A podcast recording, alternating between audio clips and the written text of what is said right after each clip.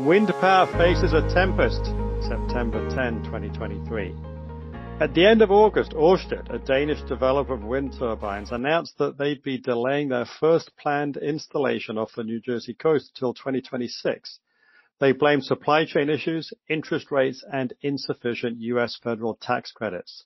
The federal government had only recently approved the project. New Jersey Democrat Governor Phil Murphy and the Democrat-controlled legislature are big proponents of the Garden State switching to wind power. New Jersey has regrettably moved to the left in recent years, partly because Republican voters are leaving for southern states such as Florida. But even though New Jersey is a solidly blue state, there is plenty of opposition to wind power along the Jersey shore, which tends to be more conservative. Cape May County, opposite which the wind turbines are planned, is both especially conservative and opposed. Turbines already in place are blamed for a jump in whale deaths, although this is disputed. It's also feared that they will spoil the view. Protect Our Coast New Jersey is adopting some tactics from the environmental extremists playbook in using court challenges to impose costly delays. Treasurer Frank Coyne said, in quotes, the objective is to hold them up and make the cost so overwhelming that they'll go home. The cost of installing wind power is going up.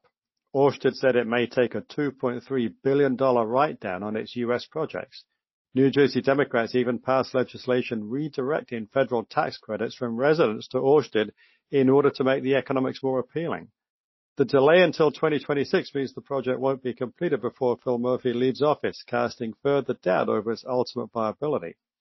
Ørsted has said it considered abandoning the project, but for now intends to proceed which is likely to encourage opponents to keep up the pressure. So far, they've invested $4 billion in U.S. offshore wind projects, including Montauk Point at the tip of Long Island and Rhode Island. They plan to make a final investment decision on all three by early next year. Ørsted is not alone. Spain's Iberdrola cancelled a planned wind farm off the coast of Massachusetts. Sweden's Vattenfall backed out of a project off the coast of Britain, citing cost inflation. Siemens is expected to lose up to $5 billion in its wind turbine manufacturing unit. It's tough to make money in renewables. Then there's NextEra Energy, NEE, and its MLP NextEra Energy Partners, NEP. NextEra Energy is, in quotes, an industry-leading clean energy company, close quotes, and is building its renewables capability as fast as it can. Four years ago, we wondered if rapid depreciation in its asset base would ultimately hurt earnings. See, is NextEra running in place? At the time, the company was depreciating 5.5% of its property, plant, and equipment, PP&E, higher than other utility companies and suggesting a useful life of under 20 years. Rapidly improving costs for renewables power generation cause older equipment to depreciate more quickly, and solar always faces the challenge that if a region is sunny enough, a utility might find its customers investing in their own solar panels and batteries, disconnected from the distribution network, which means the fixed cost of transmission lines is spread across fewer users.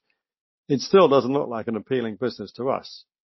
NextEra pulled ahead of the American Energy Independence Index, the AEITR, for the next three years following our 2019 blog post, and its depreciation as a percentage of PP&E fell back to its peer group. In recent weeks, it's lagged and is now behind the AEITR over that time period. Over the past year, NextEra Energy and NextEra Partners have substantially underperformed the AEITR. An investor asked me last week what I thought of NextEra Partners. It's an old-fashioned MLP with a controlling general partner that can drop down assets. Midstream energy infrastructure, still known colloquially as the MLP sector, used to have many similar structures. The GP, in this case NextEra Energy, has a similar position to a hedge fund manager with respect to her hedge fund, in this case NextEra Partners. When MLPs were controlled by a GP, we always favored the GP, just as you'd rather be the hedge fund manager rather than a hedge fund client. In 2012, I published a hedge fund mirage, the illusion of big money and why it's too good to be true, which revealed how investors had in aggregate done poorly in spite of hedge funds being wildly profitable because fees had siphoned those returns over to the manager. We recognize the analogy with MLPs and their GPs. NextEra Energy is NextEra Partners GP. They retain the old model, but are in new energy. So we would avoid NextEra Partners and favor NextEra because we always prefer the GP. Nonetheless, it's easy to see why both stocks look attractive, especially if you want exposure to solar and wind. Within three years, NextEra is planning to have more renewable generation capacity than total installed capacity for any other U.S. company. NextEra Partners is planning to sell its natural gas pipeline business and be 100% renewables. NextEra Partners yields 7.6% and is guided for 12% annual distribution growth. Its one-year total return is -40%, probably dragged down by the challenges faced by Ørsted and others. NextEra's wildly bullish outlook on renewables runs counter to the experience of the wind power manufacturers. They are a pure play bet on renewables profitability, contrasting with write-downs being taken elsewhere in the industry. It'll be fascinating to see how this plays out.